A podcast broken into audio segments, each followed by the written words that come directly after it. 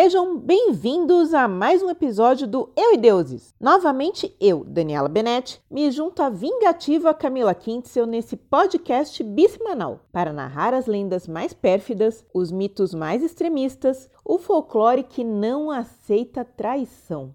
O mito de hoje, Medeia, é uma continuação do episódio dos Argonautas. Sim, porque só assim vocês vão saber o que aconteceu com Jazão ao voltar com o Velocino de Ouro para sua terra natal. Não dava para deixar vocês sem esse final, que é tão impactante que merece um episódio só dele. Então curtam e compartilhem para a gente continuar trazendo lendas em capítulos aqui para esse podcast.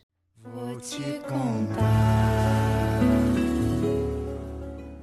Bem, se você chegou até aqui e não ouviu o episódio sobre os argonautas, eu sugiro que volte dois episódios e escute para entender melhor o que está acontecendo nessa história. Mas, relembrando, Jazão, líder da super equipe de heróis gregos argonautas, fez uma viagem cheia de perigos com seus amigos até a Cólquida para obter o mítico Velocino de Ouro, que era a condição para recuperar o trono de seu pai. O rei do lugar, Eetes, disse que entregaria o item se ele cumprisse algumas tarefas, mas, chegando lá, Jazão descobriu que o item mágico era protegido por armadilhas e feitiços que ele não poderia vencer sozinho. E é aí que entra a nossa protagonista de hoje. Medeia era filha do rei e feiticeira muito habilidosa, até porque sua tia era ninguém menos do que Circe, outra feiticeira grega famosa que já teve episódio aqui no Eudeuses e que ensinou tudo para a sobrinha querida. Aliás, a Grécia era pequena, hein, gente? Todo mundo se conhece nessas histórias impressionante, vai vendo que até o final tem mais. Mas, voltando,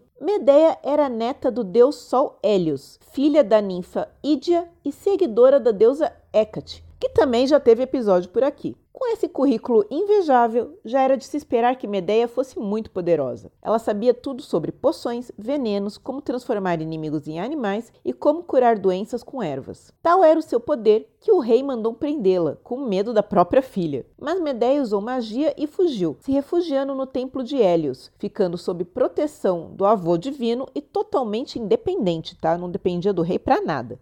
Sou empoderada, tá? Porém, Jazão era um dos heróis queridinhos da deusa Hera. E vocês sabem como são os deuses gregos, né? Adoram uma intriga, uma fofoca, putaria, tomam partido nas intrigas humanas, na guerra da galera. Então, ao ver que Jazão precisava de ajuda, a Hera pediu ajuda a Afrodite Eros, né, a deusa do amor, né, e Eros que a gente conhece como Cupido, para que eles fizessem Medeia se apaixonar por Jazão. E assim, ela, que conhecia todos os caminhos do reino e era maga, iria ajudar o nosso herói. E, como contra a flechada do Cupido não tem remédio, logo que o viu, Medeia caiu de amores por Jazão, e não apenas contou a ele quais eram os desafios, como deu os meios de vencê-los. Ela deu para ele um unguento, que é uma espécie de creme, uma poção para passar e que ele deveria usar no corpo e no escudo. Com isso, ele se tornava invulnerável ao fogo e ao ferro durante o dia, permitindo que ele cumprisse a tarefa número 1, um, que era, para quem não ouviu o episódio, arar um campo com touros de cascos de bronze que expeliam fogo pelas narinas. Ela também deu as dicas para que ele vencesse os soldados que iam nascer daquele campo, como eu contei no outro episódio. E qual era a dica? Jogue uma pedra entre eles que eles vão se matar sozinhos. Além disso, né, o Velocino era guardado por um dragão. Vocês acham que o Jazão lutou com o dragão? Lutou nada. Ela deu um sonífero pro bichão e ele passou de boa. Enquanto isso, ela tratou os argonautas feridos da viagem e contou para eles os planos do pai dela, que ia incendiar o barco Argo e matar a tripulação durante a noite e manter o Jazão preso. Ou seja, tinha 50 heróis no barco e a Medeia fez tudo sozinha. O único pedido dela foi que, em troca, o Jazão a levasse com ele e se casasse com ela, sendo fiel para sempre. Ele não pensou muito, tá? Tipo, tô aqui ferradão, ela pode me ajudar, beleza, caso, caso, vamos lá. E vocês devem, né, ter uma ideia que isso foi meio precipitado da parte dele. Só que aí ele reclamou que, tipo, ah, você me ajudou tal, mas olha aí, ó, o rei tá vindo, tá vindo com o exército atrás da gente, como é que a gente vai fugir daqui? Aí a Medeia deu os primeiros sinais de que a flechada do Cupido tinha sido um pouco demais. Para garantir a fuga, fuga, ela sequestrou seu irmão Apsirto e no meio da, da jornada, assim, quando eles estavam saindo com o barco, ela matou e despedaçou o rapaz, o irmão dela, jogando os pedaços no mar e forçando o pai a parar para recolher os restos do filho para poder enterrar. Então eles fugiram. Pegaram pesado nesse bang aí, viu? Agora, não sei vocês, mas se isso não é uma red flag, eu não sei mais o que é. Só que o Jazão não achou nada demais. Só que assim, a viagem deu ruim, porque crime contra o próprio sangue era um pecado imperdoável para os deuses gregos, assim, era o pior dos pecados. Então haja tormenta, problema e o que mais que tivesse no caminho. E aí eles tiveram, inclusive, que enfrentar Talos, um gigante de bronze, que quem venceu Talos? A Medeia, usando magia. Mas chegou uma hora que eles precisaram ir até a ilha da Circe, a tia da Medeia, para fazer um ritual de purificação para conseguir prosseguir viagem, porque estava impossível. A coisa demorou tanto, né, esses perigos ritual e tudo mais, que a Medeia teve dois filhos durante a viagem antes deles chegarem na terra do Jazão. E lá chegando, o tio do Jazão, Peleias, se recusou a ceder o trono, né, que ele tinha prometido em troca do Velocino, e a Medeia, que já era full pistola, decidiu que ia resolver aquilo do jeito dela. Eles ficaram por lá, ela fez amizade com as filhas do rei. Ela começou com conversinha na cabeça delas, né? De que o rei estava velho, é, ele era um pai muito amoroso, os filhos gostavam muito dele, queriam o melhor para ele, e que ela tinha um jeito de rejuvenescer qualquer um. E aí ela foi provar para as moças fazendo o seguinte: ela pegou um carneiro velho acabado, esquartejou e jogou dentro de um caldeirão com uma poção fervente. E aí de lá, um pouco depois, ela retirou um carneiro jovem inteiro e saltitante. Eu sei, vocês sabem que isso nada mais é que um truque de ilusionismo. Mas as princesas não tinham essa noção. E daí elas fizeram o quê? Matar e esquartejar o pai, jogaram num caldeirão e, poxa, ele não saiu de lá, né? O filho de Peléas, irmão delas, ficou putaço. E aí a Medeia e o Jazão tiveram que fugir, indo então para a cidade de Coríntio. E é aí que a coisa desanda de vez. Porque o Jazão ele tinha essa frustração de não ser rei, né? Ele fez toda uma viagem, foi atrás de um negócio mítico, reuniu 50 heróis para quê? Para reaver o trono do pai dele. Ele queria ser rei. Ele tinha essa coisa de ser poderoso, né? Não bastava ser um herói famoso,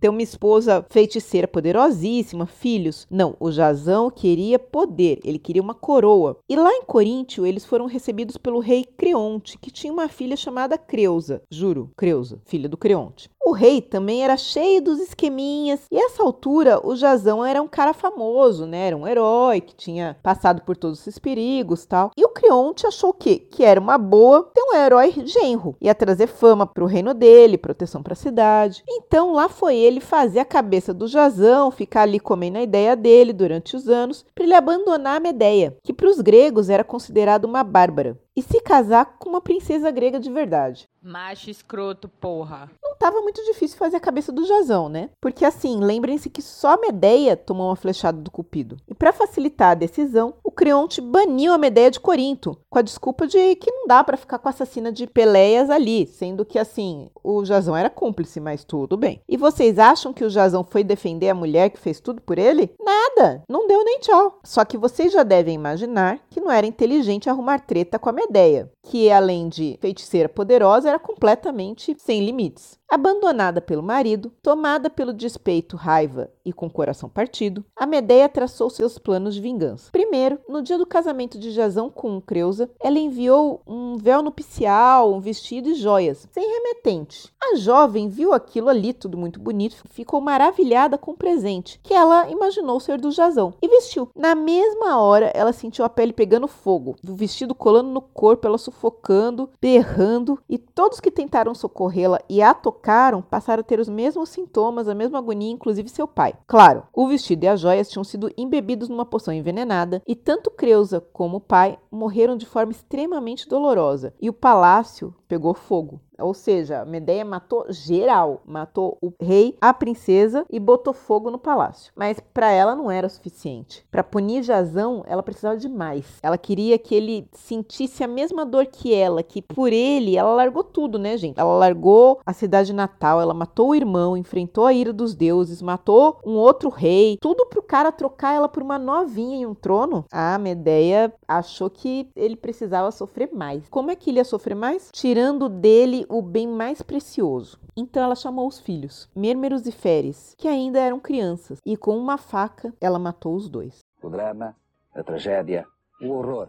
É isso que você ouviu. A Medeia mata os próprios filhos para se vingar do Jazão. O Jazão, vindo da tragédia do palácio, enlouquecido atrás dela, descobre os filhos mortos. Mas antes de poder pegar a Medeia e assim resolver a treta com mais tragédia, ela fugiu em uma carruagem alada, presente de seu avô Hélios. E ela fugiu para onde? Para Atenas, onde se casou com o rei Egeu e teve um filho, Medo. Porém, o Egeu tinha um outro filho que também já apareceu por aqui, o Teseu, aquele que derrotou o Minotauro na ilha de Creta, lembram? Bem, isso foi antes do Minotauro. O Teseu já tinha passado por umas aventuras, ele já era famosinho, mas ele não conhecia o pai. Era todo um rolo de oráculo e tudo mais, né? E ele foi justamente para Atenas buscar respostas de acordo com o que o oráculo tinha dito para ele. Sendo feiticeira, a Medeia sabia quem era o Teseu e não queria que o Egeu o apontasse como sucessor no lugar de seu filho. Então ela foi lá e tentou fazer a cabeça do rei. Tentou convencer o rei de que aquele jovem herói queria matá-lo para ficar com o trono. E aí ela deu a ideia de matar o Teseu num banquete com veneno para variar. Mas um gesto de Teseu no banquete, né, quando ele estava retirando a espada, cumpriu uma profecia de um oráculo que o Egeu também escutou e que falou que assim ele descobriria o seu filho. E aí ele percebeu tudo e salvou o Teseu de ser envenenado e falou: Essa Medeia é a louca, vou expulsar ela daqui. A Medeia foi embora com seu filho Medo e voltou para Cólquida, sua terra natal. Lá, ela destronou e matou o tio Perses, tornando Medo o novo rei, que passou a chamar o território e terras conquistadas de Média. Essa lenda inspirou uma das obras mais famosas de Chico Buarque no teatro, o musical A Gota d'Água, de 1975, que leva a famosa tragédia grega da peça de Eurípides, né, porque toda essa lenda está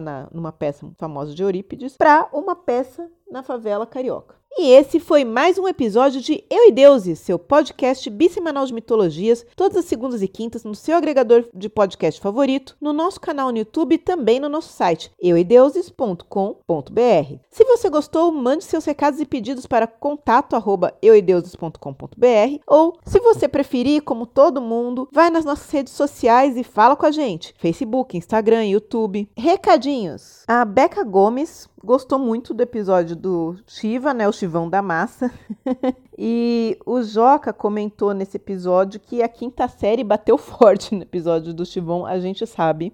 A gente também não, não se aguenta com algumas lendas que, assim, não temos maturidade para contar. E ele gostou muito que eu chamei os Argonautas de os Vingadores da Grécia Antiga. É, gente, a equipe de heróis é praticamente os Vingadores. É, obrigada novamente todo mundo que compartilha, coloca no stories. Como sempre, quando vocês compartilham, vocês ajudam o podcast a crescer e continuar no ar, né? A Aisha compartilha bastante, fala com os amigos, é isso aí, gente. Ajuda que a gente cresce e continua o podcast. E fica aquela dica para não pegar boy lixo e não enlouquecer de amor, para manter a cabeça no lugar. Vai ler uns livros. Até o próximo Eu e Deuses. Bye bye. Lhe dei meu corpo, minha alegria. Já estanquei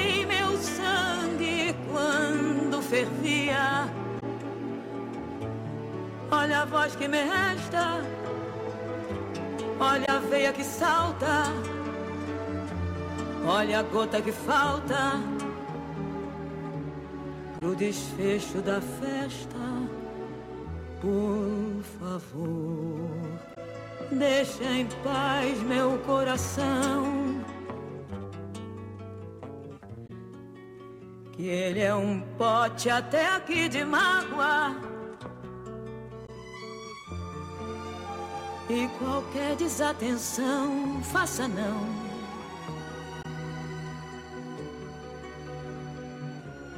Pode ser a gota d'água. Pode ser a gota d'água.